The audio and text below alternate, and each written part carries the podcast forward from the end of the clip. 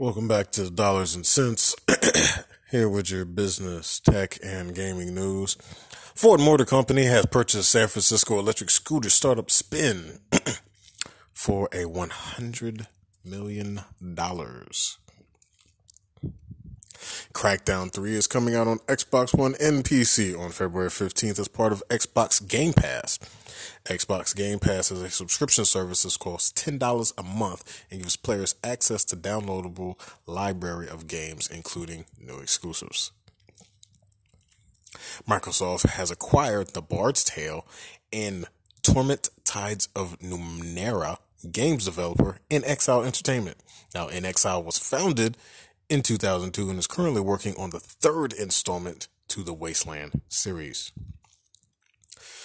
French startup BlaBlaCar plans to acquire Ouibus, a bus division of France's national railway company, CNCF. BlaBlaCar has 65 million users in 22 countries.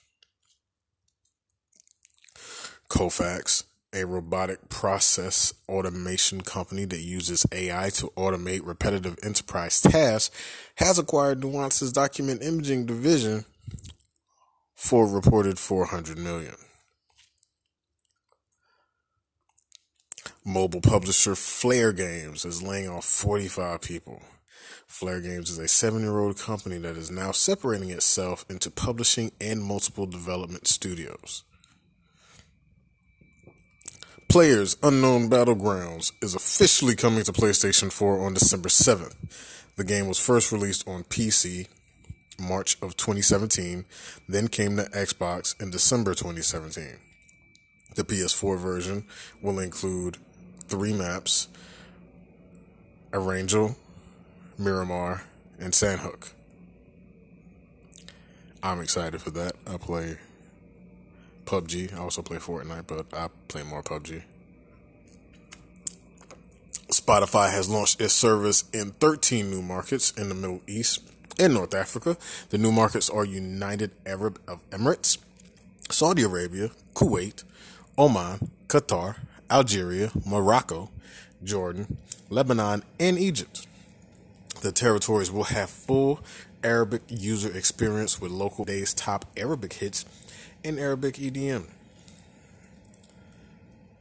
Spotify seems to be consistent with their growth their growth moves have consistently seemed to be smart moves, and this definitely seems like another smart move for Spotify.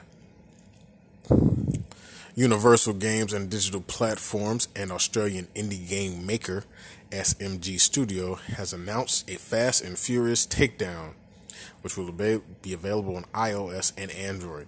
The game is an action game for mobile devices that lets players take the wheel of more than 60 licensed cars and, of course, build a dream garage with custom vehicles such as Dom's Dodge Charger from the movie, Hobbs' truck, and Shaw's flip car.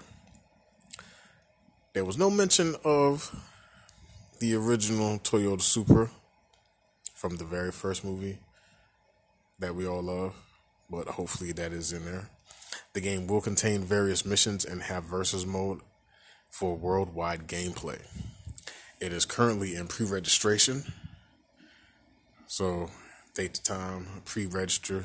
They will give little early registration prizes or rewards to players that do pre register before the official drop of the game. Chick fil A has announced that it will be delivering to more than a thousand of its restaurants around the United States. This is a partnership with DoorDash, the online food delivery service that allows customers to select from a variety of restaurants in the area. Not only will they be delivering from 1,100 restaurants, they will also be giving away 200,000 free chicken sandwiches ordered through DoorDash until next Tuesday to celebrate the partnership.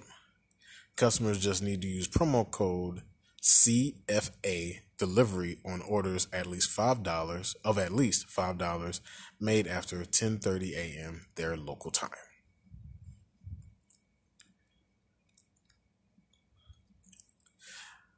Vista, Equity Partners has announced a deal to buy Apptio for 1.94 billion, representing a 53% premium for its stockholders. Vista paid $38 per share for Apptio, a Seattle company that helps companies manage and understand their cloud spending inside a hybrid IT environment that has assets on premium and in cloud. Apptio was founded in 2007.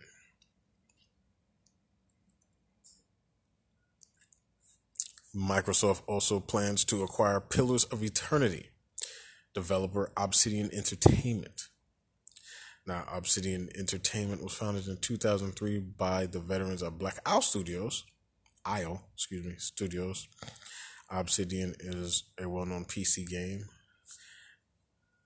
and console role-playing games like Fallout Las Vegas, South Park Stick of Truth, Star Wars Knights of the Old Republic to the Sith Lords.